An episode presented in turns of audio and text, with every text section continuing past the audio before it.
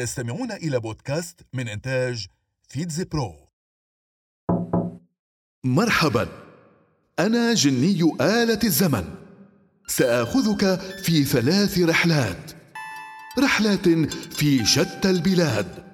حدثت فيها أحداث في مثل هذا اليوم بالذات.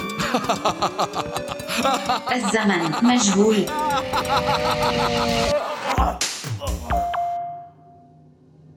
يسمونني الهوموفوبيا أو رهاب المثلية. أنا أنا مصطلح صاغني طبيب نفسي في الستينات اسمه جورج واينبرغ. أنا عبارة عبارة عن شعور كره أو خوف أو احتقار ربما للأشخاص مثليي الجنس أو ثنائيي الجنس أو المتحولين جنسيا. يقال يقال إني خوف غير مبرر وغير منطقي. قد أكون سببا في جرائم الكراهية التي تحصل في مجتمعات كثيرة وفي بعض البلدان يمكن أن يتم اعتباري جنحة. وقد يعاقب علي القانون في حال تم التعبير عني في العلن. أتجسد في سلوكيات عدائية وكلام نقدي قائم على التميز ضد من من ذكرتهم من المثليين أو كما يطلقون عليهم اسم مجتمع الميم 1940 أنا الواد سيد الشغال. أنا الزعيم أنا الشاهد اللي ما شافش حاجة. يا ده أنا عادل إمام يا واد الممثل الكوميدي الأشهر في مصر والعالم العربي كله.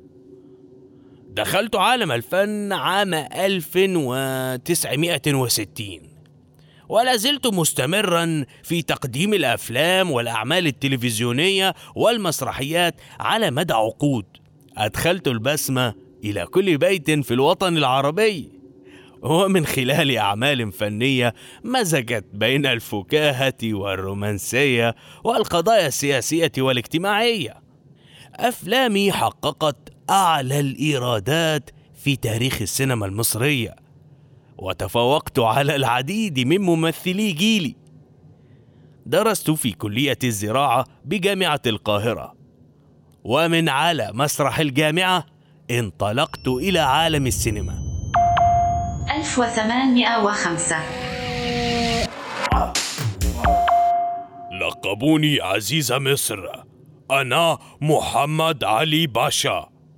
توليت حكم مصر ما بين عام 1805 و 1848 أسست لحكمة أسرة العلوية في مصر.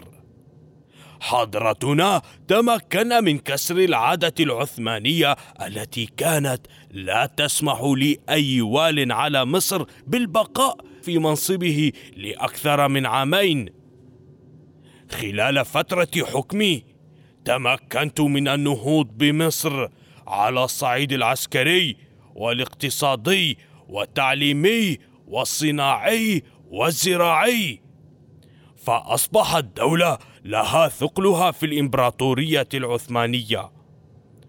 روجت لنفسي على أني مؤسس مصر الحديثة. تشكرات للمصريين الذين حكمتهم كل هذا الوقت. لكن الازدهارات التي نعمت بها الدولة لم تستمر.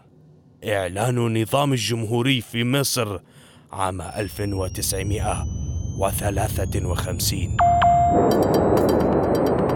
العودة إلى الواقع.